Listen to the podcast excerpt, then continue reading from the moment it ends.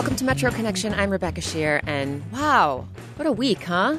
Last Friday's derecho certainly turned our region upside down. We had fallen trees, we had power outages, we had all sorts of traffic, both inside and outside the Beltway. It's meant a whole lot of stress for a whole lot of people people who are seeking peace, people who are seeking air conditioning, and above all, people who are seeking comfort. That's why this week we're bringing you a hearty helping of comfort, and a delicious one at that, chock full of flavors that'll soothe anyone's soul. It's our annual Down the Hatch show, where we present an hour of stories and interviews all about eating and drinking in the DC region. We'll go inside the world of ramen and hear why that cup of noodles that sells for less than a buck is suddenly getting the gourmet treatment. We'll check out big changes at a suburban ice cream stand that's become a cold and creamy community institution. And we'll learn why it isn't always easy for local breweries to deliver ice cold beer to their customers. First, though, when it comes to the dining world, restaurants come and restaurants go. But since Memorial Day, we've seen nearly 20 eateries shut their doors in the DC region. Capital Q Barbecue, Buddha Bar, Casa Nonna, Restaurant 3, Meatballs, Ireland's Four Fields. I mean, the list goes on and on and on. Some of them plan on relocating, others plan on reopening with a new concept, but others are simply saying, so long and thanks for all the fish. Or the barbecue, or the meatballs, or. So here we are on Wisconsin Avenue. In the case of one longtime institution in northwest DC, Tenleytown area, all the deep dish pizza. And there's a sign in front of Armand's Pizza.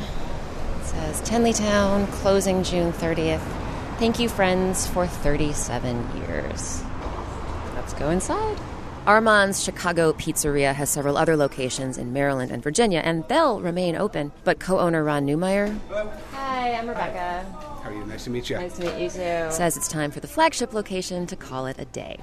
Not only has the rent shot up since 1975, The rent is almost $12,000 a month and looking like it's going to go up even well beyond that. but business has slowed down. Tenleytown used to be kind of a thriving bar scene, actually. There was nightclubs and live music, and we stayed open until 2 a.m. Friday and Saturday and midnight Sunday to Thursday, but it's a completely different scene now. So the writing was on the wall.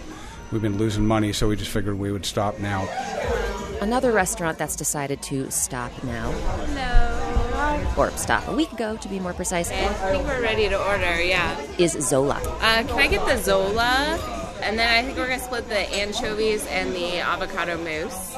And I will have the Zola Sangria. The day before the decade old Penn Quarter Eatery shut its doors, I paid a visit with Jessica Sidman. She's been covering the rash of restaurant shutterings as food editor for the Washington City paper. restaurateurs tend to be very sensitive about closings and there are very few people who are going to be absolutely upfront with you but i talked to one of the managers at zola and they told me that the reason they were closing was because the owner who actually owns the spy museum next door didn't want to be in the food and wine business anymore And that business is tough. And here in DC, Sidman says it's getting even tougher. DC is an increasingly popular place to do business, and as a result, real estate is expensive. And because the restaurant scene has exploded and you have so many more restaurants, it's not good enough to just be good anymore. In short, she says, if you're a new restaurant owner in DC, If you make it a year, that is an achievement. and if you make it two years, says restaurateur Constantine Stavropoulos, That's like a miracle. If you get to five, you're an institution. And uh, we've been blessed and lucky that we've gotten going on almost 14 years now with Tryst. Indeed, Stavropoulos is the driving force behind Tryst in Adams Morgan and at the Phillips Collection. He also owns the diner in Adams Morgan and Open City in Woodley Park. He's currently building a new restaurant here at 11th and Monroe Street in Columbia Heights. Um, when might opening be? Hopefully, end of the summer. I've invented a few months. I keep saying uh, August and June and July, but um, but hoping end of summer. That's that's kind of what we're shooting. Possibly Optember. I hope not, but possibly. The as yet unnamed eatery will be part diner, part coffee house, and part bar. And it'll be open 24 hours. That seems like a pretty bold choice. Well, we do already. The diner. Uh, Right, but Adams Morgan, I feel like this neighborhood's more residential. You're right. This place I see more like a diner you'd find in a Brooklyn neighborhood.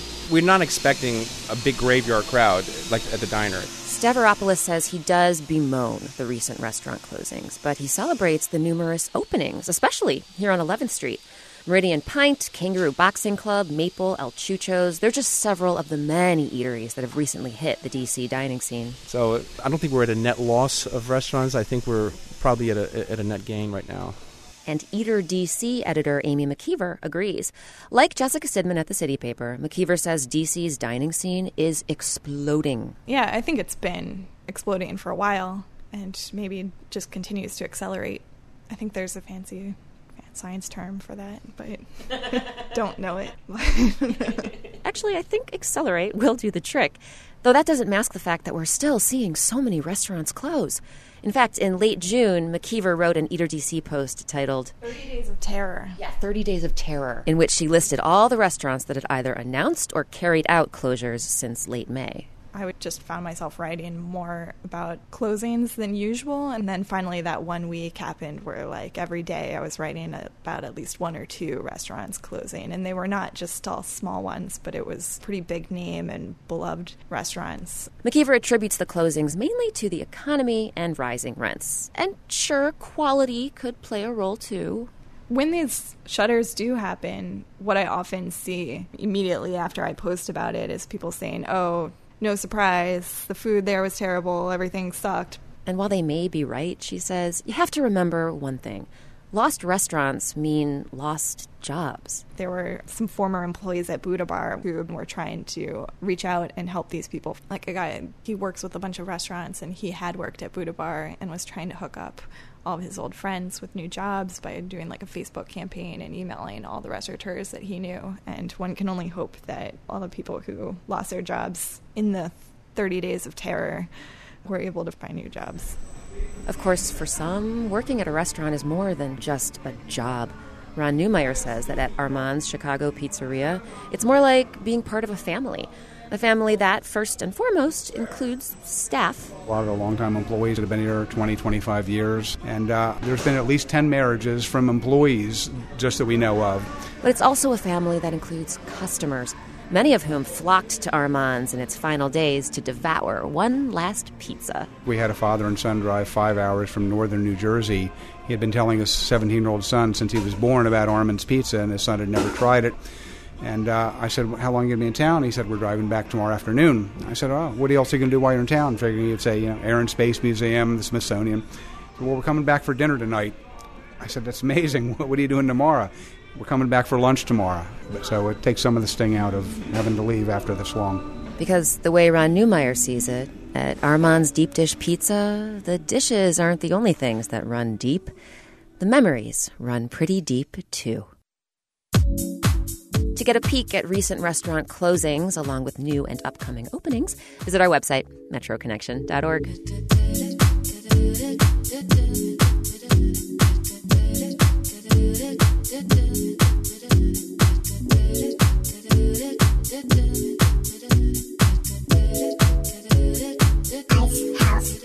I am sitting in the morning, the diner on the corner.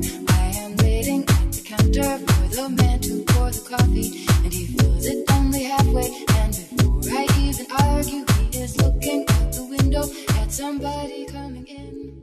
Among the new eateries cropping up around these parts are a bunch of places serving ramen. Traditionally, ramen has been the noodle soup of our college years, the cheap and easy stuff that nourished us through all nighters and final exams. Emily Friedman brings us this story on how here in Washington, ramen is making the leap from the dorm to the trendiest of menus. To start, simply begin scanning your items and follow the system prompts. Instant ramen is easy to make, filling, and undeniably cheap. 77 cents. It also bears little to no comparison to what's being served at the new ramen restaurants popping up in our region. An order comes through in the kitchen of Sakuramen, which opened in Adams Morgan in late May. Chef EU is torching strips of pork belly. She takes the charred pieces and lays them in a bowl over a tangle of noodles. The restaurant's owner, Jonathan Cho, watches as EU drowns the noodles in broth and heaps toppings over the entire surface area of the bowl. Sliced green onion, a seasoned egg, which is uh, a very traditional ramen topping. EU is making miso ramen, which is one of the three main types of ramen found in Japan. The others are tonkotsu, which is a thicker pork bone broth, and a clear broth called chintan. And with so many choices, everyone has a preference. Ramen, it's personal. People like to eat their ramen the way they like to eat it. Even in the sauna that is Washington, D.C. in the summertime, the tables at Sakuramen are packed.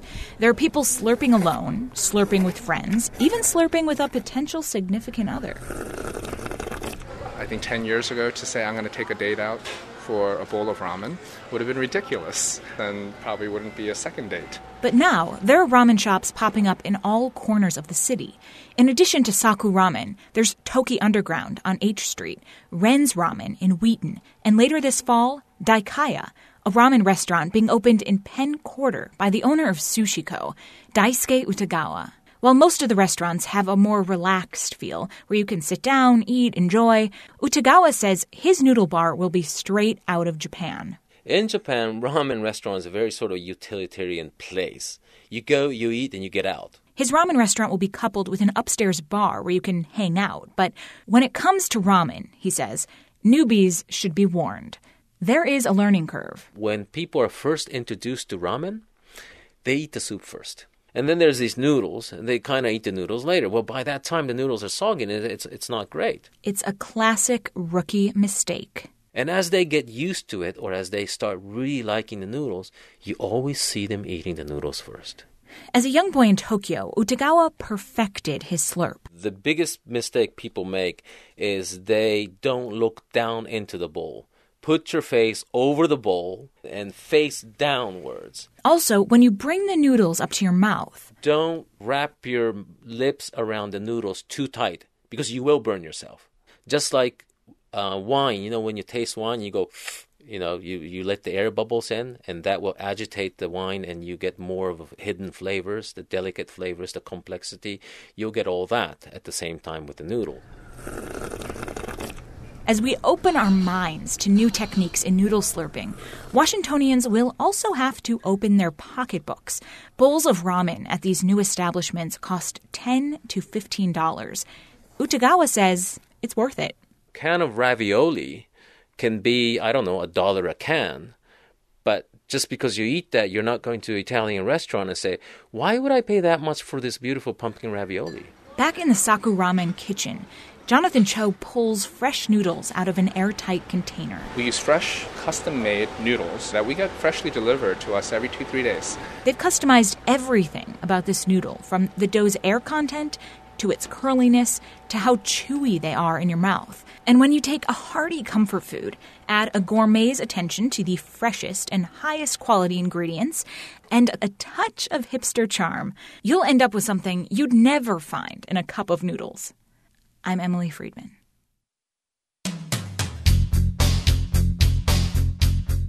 So, gourmet ramen, oxymoron, or the next big thing in DC dining? We want to know what you think. You can tweet us. Our handle is at WAMU Metro, or email us at metro at WAMU.org.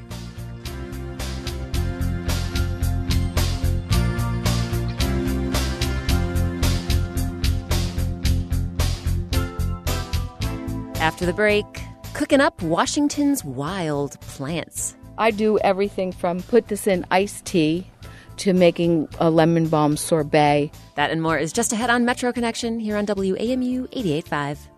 WAMU News coverage of labor and employment issues is made possible by your contributions and by Matthew Watson, in memory of Marjorie Watson.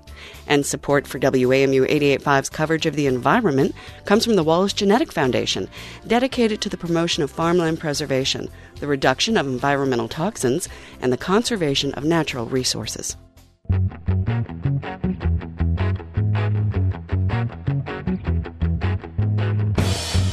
Rebecca Sheir, and welcome back to Metro Connection. We're only, what, I don't know, a third of the way through the show, and I am so hungry right now. That's because it's our annual Down the Hatch show, where we dish all about stuff to eat, stuff to drink, and in just a bit, we'll crack open some local beer, gobble up some ice cream, and meet the makers of some spicy homemade sausage. So stick around. But first, we turn to some foods that are a little more, well, out there. Environment reporter Sabri Ben-Achour introduces us to a woman who's all about experimenting with some truly wild cuisine.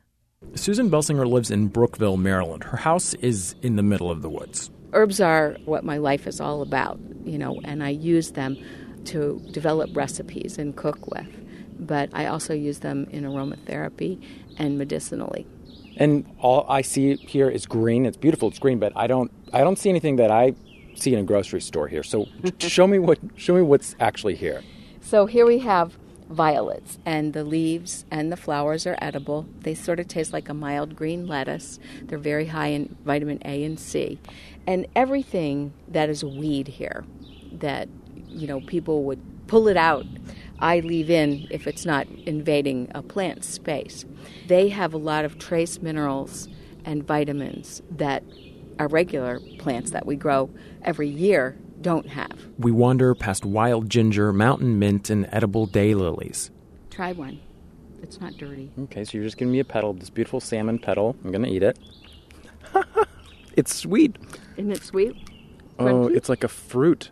Belsinger says when you're identifying wild plants you're going to eat, use at least two field guides. Three is even better. Some things are poisonous and other things need special prep. You know about nettles, right? Yeah, I know that nettles can sting me and that they hurt. They hurt really bad. So you see, I just put my gloves on. Yeah. All right, and so we're going to cut these and uh, take some of these in because nettles are so high in vitamin and mineral content. They're really good for you. One of the best greens that you could ever eat. But they're stingy, so you can't eat them raw. You have to wilt them down. She points out different things she uses for salads and for syrups, tinctures and tonics. Bee balm tastes great in tea, and spicebush goes in stew. Comfrey helps a sore ankle. These plants are all very common, and just about everything is good for something. So this right here is a. It looks like a clover, but it's a wood sorrel. Um, mm, oh, it's really tart. Oh yeah, that's I mean that's like lemon Mm-hmm. level of tartness. It's really nice to add these with other greens because it gives it flavor. We wander back into the house where rows of mortars and pestles mingle with orchids on sunny shelves, dozens of well used skillets hang from the ceiling, and bundles of dried herbs hang from the rafters. Today, Belsinger is going to cook a frittata. In the kitchen, the wilderness is arrayed on the counters. Homegrown chard, mustard, beet leaves, and kale fan out like a peacock's tail. All the weeds she's collected on our walk are in the sink under well water. That's the wood sorrel. This is the lamb's quarters, and this is the violets. There's also purslane and orange nasturtium flowers. Belsinger sautés the chopped greens with oil and homegrown onions, and then gets the eggs ready. If you're making a frittata, you have to figure two eggs per person. We're gonna salt, sea salt, and grind some pepper in here. A touch of nutmeg is a secret ingredient, and after the greens wilt down, Belsinger pours in the eggs and some grated cheese. So this is really rustic. The egg greens are sticking up through it all, and that's perfectly fine. Why do you think that so many of these plants are not known more widely? Why don't people use them? Well, in Europe, the Mediterranean diet really uses wild greens. They're really good, and it's sad that we don't eat more of them. A few minutes later, it's time to eat. Belsinger rubs spearmint leaves around the rim of glasses that she fills with iced tea. The tea itself is flavored with lemon and bergamot scented bee balm flowers from the garden. Cheers. Oh, I just have never had a more perfect iced tea on such a hot day. And those bergamot flowers, it's like drinking perfume Mm. and taking a cool shower in summer. It's really refreshing. And then the main course. The golden brown and green frittata is brought to the table. Slide her off. Bon appetit. Oh my gosh. This is so good. And I can taste, I I can just taste a lot of different things going on. You can get the bitter and the tart, you know, It's got deep herby green flavor, I think. It's really yummy. Well, Susan Belsinger, thank you for this amazing meal made from amazing plants that I will no longer throw in the compost pile. Good. Thanks so much. Thanks. Thanks for coming out. That was environment reporter Sabri Ben-Achour with herbalist Susan Belsinger. To see some of Susan's recipes, as well as links to cookbooks and field guides, check out our website, metroconnection.org. Hey, good looking. What you got cooking? How's about cooking something up with me? Hey, sweet baby. Don't you think maybe we could find a When the weather gets as sticky and stifling as it has this week, and your power's out for days at a time, what is one surefire way to cool off in a jiffy? Well, how about a big bite of ice cream? On Route 40 in Ellicott City, Maryland, you can get that dose of sugary salivation at a place called Soft Stuff. The ice cream stand has been around since 1984. But as Tara Boyle tells us, the local institution will soon undergo some major changes. Hi, how are you guys? Doing good. How about yourself? Good. I'm gonna take a uh, large orange twist. Melanie Tresnak is only 18 years old, but she's already got some serious skills when it comes to soft ice cream. well, after like many years, I can like master like three cones at once, like holding them in your hand. Three cones at once, simultaneously? How exactly does that work? Oh, like holding two cones in one hand while doing the other one and alternating hands. Wow. Yeah. That's amazing. It's a skill acquired, as she says, over many years of working at a soft serve ice cream stand, though it's a skill that comes at a price. It saves a little time, but I don't know how many accidents occur as a result of that, but uh, some of them get real clever. Michael Wheel knows all the tricks of the soft serve trade. His family opened Soft Stuff after his dad traveled to Rehoboth Beach, Delaware, back in the early 80s and had something of a revelation. And said I was talking to this old guy who had this little hole in the wall soft ice cream stand. Started talking to him. He said, uh, We ought to do something like that in Howard County because there's nothing like that. And to reinforce the look at us, we're in Rehoboth feel. We'll make it look like places at the beach. That was the original idea. So the Wheels attached a carry-out ice cream stand to the Forest Motel, which the family had been running since the late 60s. They built a long wooden walkway to add to the boardwalk ambiance, but they decided to part company with their beach brethren in one significant way. The difference is we wanted it to be better quality ice cream than what the beach sells. And the key to that? Milk fat or butter fat content. More milk fat equals creamier ice cream, and it was an instant hit at Soft Stuff. Banana splits, chocolate dipped cones, ice cream sandwiches known as soft stuffers.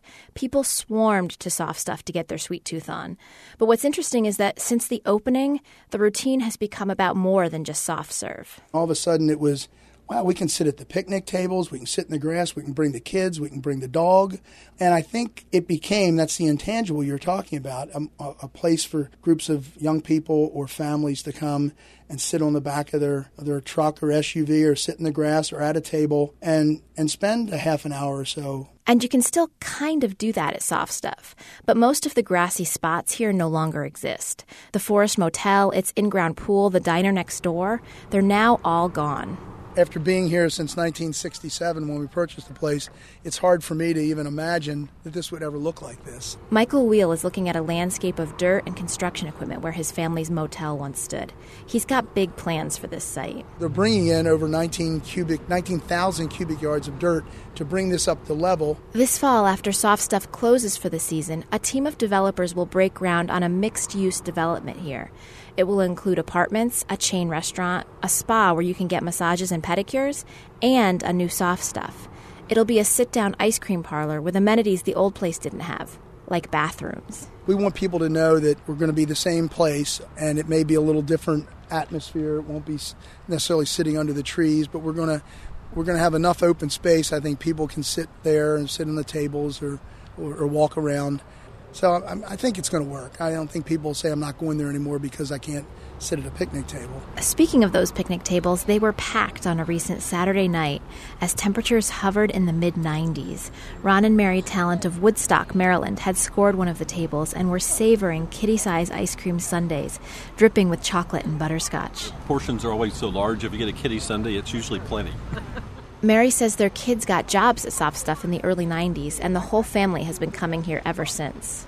It was just so delightful to come here on a Sunday afternoon, especially, and other families sitting here. The picnic tables, the trees by the pool, and the coolness. It was just so non modern and commercial. Non modern is increasingly hard to find in this once rural corner of the Maryland suburbs. But Michael Wheel says even though the new soft stuff will look different, he's hoping it will become a community gathering place, and he's working hard to open in time for next year's ice cream season. Hopefully, we get a good winter. When I say good, nice weather like we did last year, and they can keep building all year, and then we should be ready to go in the spring. Ready to go with the same creamy swirls of soft serve that transport customers to a place and time when life was a bit slower, simpler, and above all else, sweeter. I'm Tara Boyle.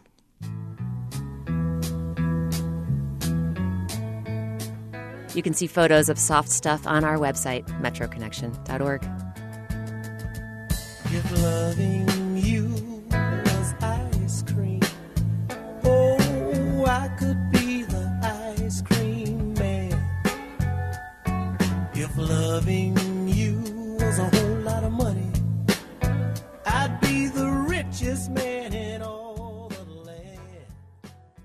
Ah, after all this chat about food, I'm serious. My stomach really is starting to rumble a bit, and I suspect I'm not alone. So let's pause on all this nattering about noshing for just a bit and turn to one of our favorite monthly segments, DC Gigs.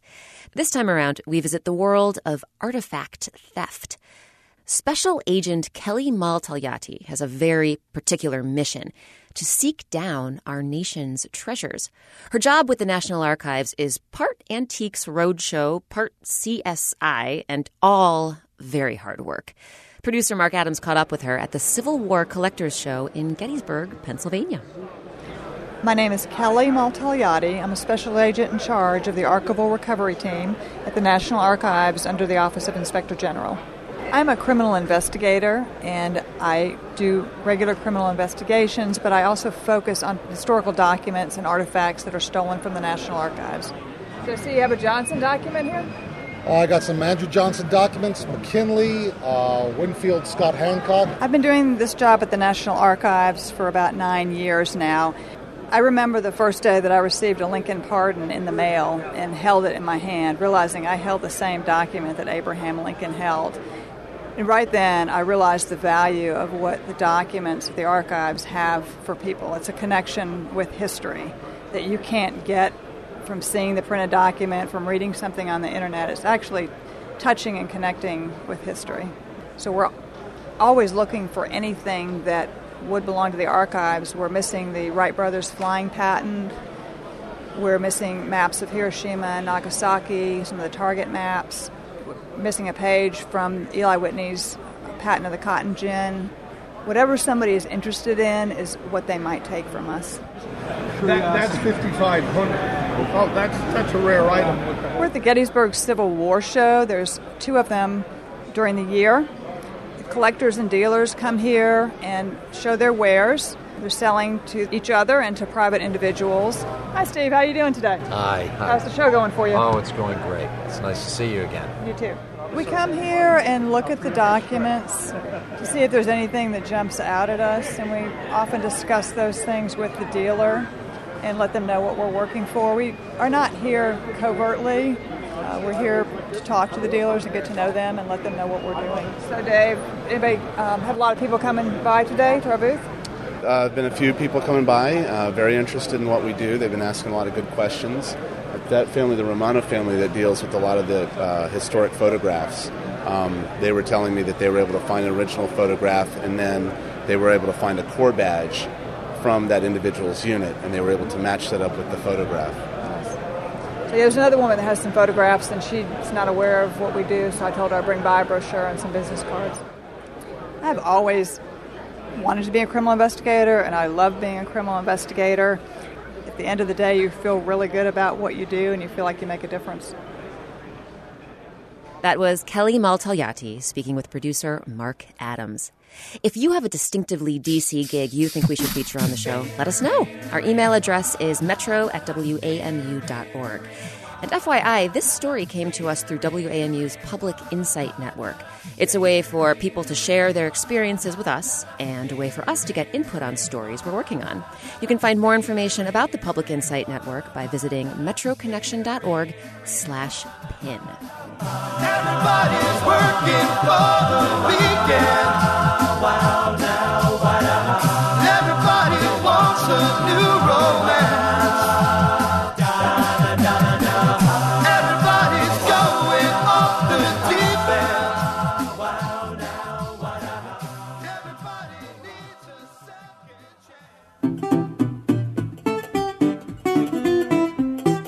Up next, the tricks of getting craft beer to customers. You want to make sure that your distributor's got refrigerated trucks, a working cold box, things that are going to keep your beer the way it needs to be. It's coming your way on Metro Connection on WAMU 88.5.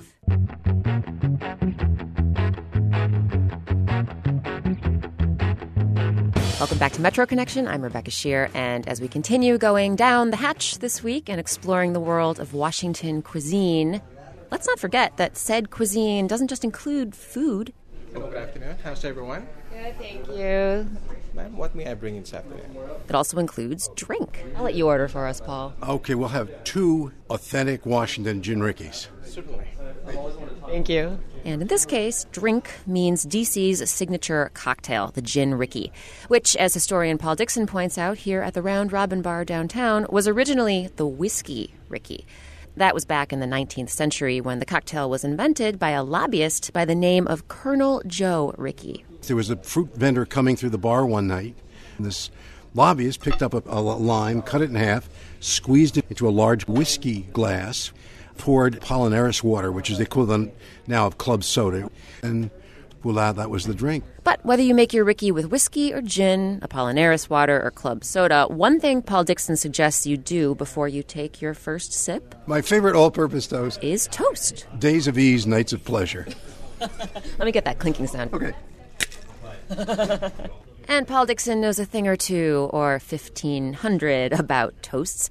That's because he's the author of Toasts, over 1,500 of the best toasts, sentiments, blessings, and graces. So he has an ideal brain to pick when it comes to talking about toasts, particularly the history of toasts right here in Washington, D.C. This is a city that has you know, presidents, political leaders, a large diplomatic community. So I'd imagine toasts have played a big part here in the district. They've always been totally commingled with politics. And one of the things about toasting would be whether you fast forward to today or you go back to the earliest days of the Republic, there was always a moment of sort of bipartisan celebration. You would say, no, here's to the Union. They could be that simple. You know, Congress, courage, and cash. I mean, these were, that was the hard edge, you know. But it starts with, uh, really at the beginning with George Washington. When George Washington leaves office, there's such a, a love of the man that they, they compose these 13 toasts in honor of Washington, in honor of the Declaration of Independence, in honor of the United States. And this was done all through the 19th century. In the mid 20th century, toasts sort of drifted away from the sort of short 15, 20, 25 word salutary, you know, this is to our future, this is our children's future. Often very simple, but heartfelt. But when, what happened in the middle of the 20th century, there was this epidemic of really bad toasts, and toasts that went on for a long time. And the, I mean, there are a couple of my favorites. 1979, the president of Mexico was ticked off the United States for something, and gave a toast in which he enumerated all the crimes in the United States over the last couple hundred years. And President Carter was was the recipient of this toast, and all he could think to do was propose a toast in which he mentioned Montezuma's re- revenge, and it created a diplomatic furor. The I mean, there's another one. Um, the other breakthrough in 1984. The premier of China is in Washington and gives a toast, 700 word toast about the United States and China, and it signals the warming of relationships between the United States and China. I mean, that's the moment at which everybody says, ah, we may be able to work with these guys. And so there are a lot of these toasts that became moments of conciliation. I would love to hear some examples. You have a copy of your book here. Are there some examples you can give us? Here's one that was very popular in Washington during Prohibition. Here's the Prohibition, the devil take it. They've stolen our wine, so now we make it. the most famous Washington toast during the 20th century, when the Washington Senators were the ball club, the big gag toast was here's to Washington, first in war, first in peace, last in the American League. And this prevailed through two different teams, the Senators. and prevailed even till the, when the Nationals first came here. When they first weren't doing well, or the second year especially, when they were in the last in the National League, they would be first in war, first in peace, last in the American League or National League. So, given that you've done so much research on toasts and you've read so many through the years, what are your tips for giving the perfect toast? I think you be short, you rehearse it. If you're stuck for good language, don't be afraid to steal from other people. Steal from Browning or Shakespeare or Dickens. You try to be whimsical, you try to be kind, you try to be celebratory. You're trying to make people in the room feel together and and you're trying to elevate. You're trying to elevate the room. You're not trying to say something snide or snippy. And uh, you want to leave there literally the feeling you've left a verbal souvenir, a piece of yourself on the table that these people will take away and remember for a long time. I'll drink to that. Thank you. Paul Dickson is the author of Toasts, over 1,500 of the best toasts, sentiments, blessings, and graces. His most recent book, Bill Veeck, Baseball's Greatest Maverick, came out in April. For more information on both those books and the roughly seven gajillion others Paul has penned through the years, visit our website, metroconnection.org. It's a quarter to three, and there's no one in the place except you and me. So set 'em up, Joe. I got a little story you ought to know.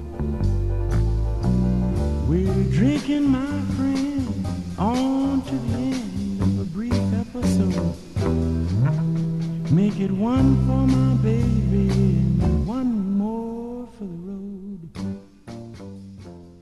All right, so now that we've drained the dregs of our gin Rickeys, let's turn to another classic drink beer. But not just any beer. We're going to talk craft beer, brewed by small and independent breweries. And we boast several here in the DC region.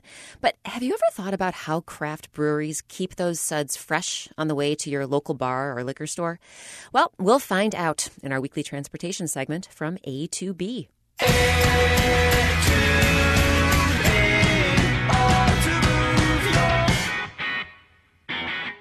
Martin Di Caro recently embarked on a bit of a brewery crawl to learn how they're getting their product into thirsty customers' hands. Inside DC Brau, the noise is a constant. Maybe my ears have gotten used to it, but yeah, it's typically around anywhere from like 60 to 70 decibels. Co founder Jeff Hancock's workers tend to keg cleaners, compressors, and massive silver conical shaped fermenters, all humming away, accompanied by loud music on the radio, at the city's first new microbrewery since 1956. DC Brau was founded by a couple of cool guys last year, and their business is cool too, in a manner of speaking. Here's Hancock's partner, Brandon Skall. It's really, really important to us, since our beer is unfiltered, that our beer stays cold, and we go through extreme measures here at the brewery to keep those kegs cold while they're here.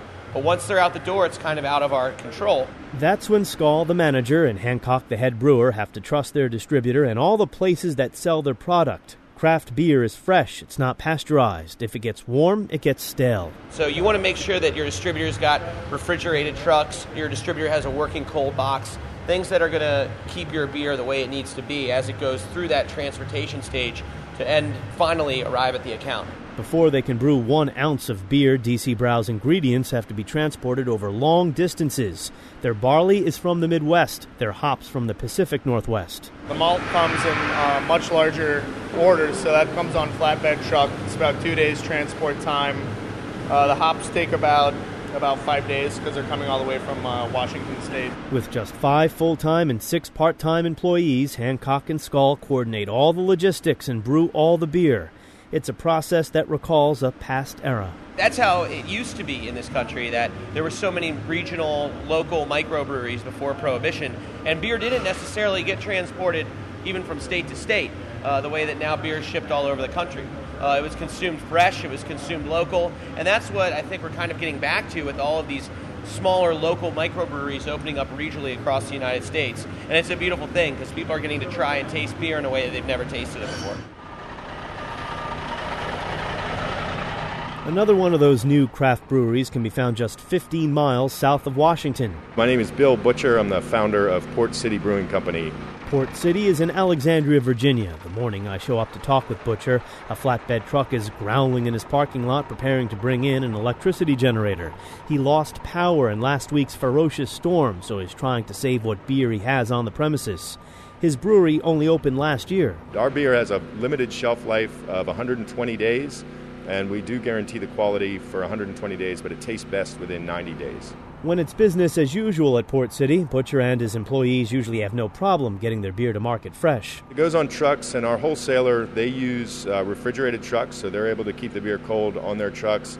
Um, it's written into their contract, actually, that they must keep it cold while it's under their care. And he's strategic about the amount of beer he'll sell to a liquor store in a single order. Since nobody has enough cold space, uh, the way we deal with it is just keeping inventory short and making sure that nobody buys too much that they can't sell in a, in a very short period of time. Like his fellow brewers at DC Brau, Butcher has to coordinate the shipment of his ingredients over long distances. Our Pilsner malt comes from Germany.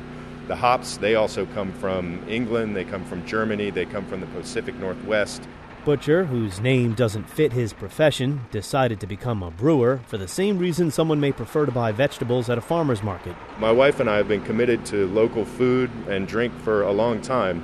And it was about four years ago when we realized that we're buying all of our groceries from local producers, our meat from local farmers, and the beer that we were buying was coming from the west coast of the U.S. And that really got us looking at other options that are more local, more close to home. Since there weren't any microbreweries around, he opened his own. And yes, I'm very thirsty for a beer right now.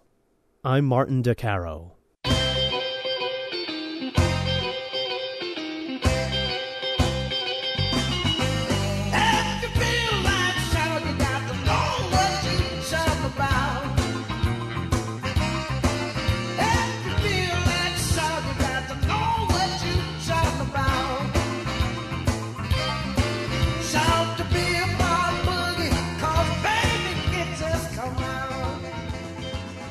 About four miles southwest of DC Brau is Eastern Market, the Capitol Hill landmark known for its bustling weekend crowds, its flea market, and its fresh foods. Three of those fresh food businesses are owned by the same family. Canales Quality Meats, Eastern Market Grocery, and Canales Delicatessen. The owners are three brothers who decades ago came to the U.S. from El Salvador. Jonna McKone recently spoke with two of the brothers and one of their sons about immigrating to the States and starting businesses here in the nation's capital. Okay, it's going to be a minute, please. Thank you very much. My name is Juan Jose Canales. I own Canales Deli at Eastern Market. Been in business for 29 years. We are very lucky to be next to each other with my brother Jorge, who owns Eastern Market Groceries, and next to him is Emilio. He owns Canales Quality. Emilio Canales is my name. I'm working here for uh, this April uh, 20 years. Work with my family, my sons, my wife. My name is Carlos Canales. Uh, I work for Canales Quality Meats. My father is Emilio Canales. I've been here for 20 years. I started when I was 10 years old. I would sleep underneath a cabinet. I had my own pillow and blankets because we come in bright and early at 3 in the morning, 4 in the morning. The last piece of the turkey. The tail, the tail, the tail. I come in this country in 1986. I came in in 1970. I uh, well, actually was the first one who left the family. I was only 20 back then, and I didn't have anybody but friends. Uh, come with my family, my wife, my three boys, my three sons. Back in El Salvador in the 1970, I was a student. I was going to university. In my country, we have a store, but we don't sell meat. And I grow cow. My country was very dangerous. The civil war. We don't have choice to come here. There was a long strike back then for political reasons, and then I decided to leave. So I came in and hoping to stay a year or two. By then, things would be better back home. Things were deteriorating, so I was creating roots over here. I met my wife, uh, she's from Ecuador. I always want to get independent, a small business. Someone told me about Eastern Market, and I was very lucky that day that I came over and this lady was trying to retire and needs a buyer. So I was able to come in.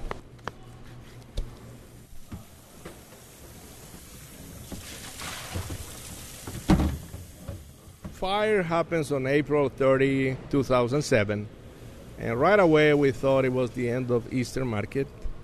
But with the support of the mayor and the community, we were able to survive.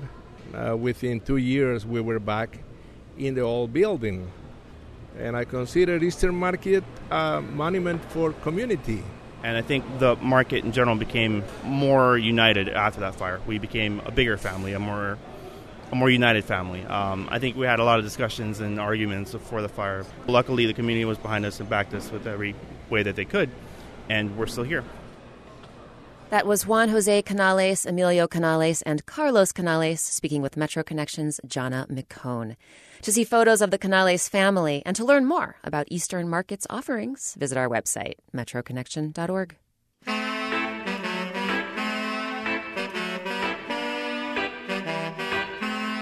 And now, our weekly trip around the region. On today's Door to Door, we visit Deanwood in Northeast DC and Takoma Park in Northwest DC. Well, my name is Sahat Walker. I'm a 14 year DC resident and a five year Deanwood resident. And I'm also the project director for Deanwood by Design. It's the arts and cultural temporium project. Deanwood is bounded by Eastern Avenue as well as Nannie Helen Burroughs.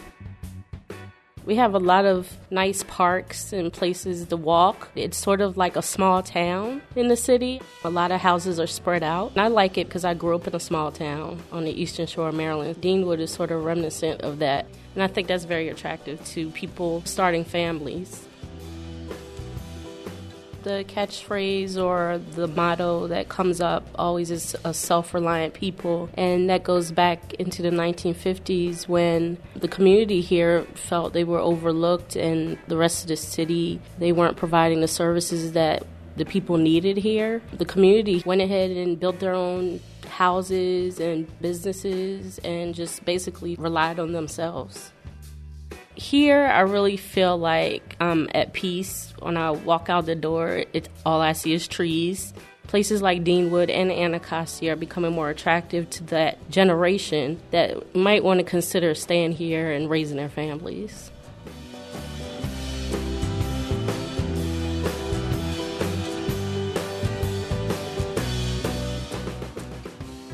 Is Virginia View, and I have lived in Takoma Park on the same street since 1969. Takoma, D.C. would be the northwest corner of the city from Van Buren, Georgia Avenue, and Eastern Avenue. We're a couple blocks from the metro. I can walk to two different post offices. I can walk to the Safeway. I can walk to two different CVS bank if I want to. We wanted a neighborhood that had more people of color. So we wanted a more integrated neighborhood, if you will. So it was a conscious decision to move here to Takoma. We had heard about its reputation as an activist community and a community where uh, people organized around issues that we were concerned about.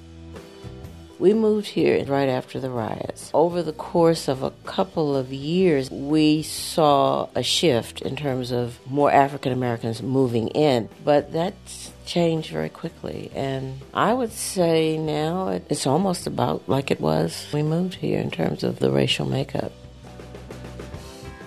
We heard from Sahat Walker in Deanwood and Virginia View in Takoma Park.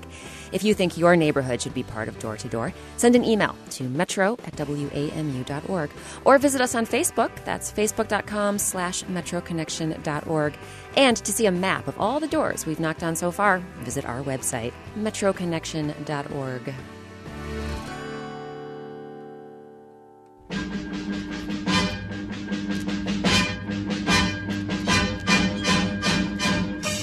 that is Metro Connection for this week. We heard from WAMU's Sabri Ben-Achour, Emily Friedman, Martin Di Caro, Tara Boyle, and Jonna McKone, along with reporter Mark Adams. Our acting news director is Memo Lyons. Our managing producer is Tara Boyle. Lauren Landau is our editorial assistant. Our interns are Jessica Officer and Rafaela Benin.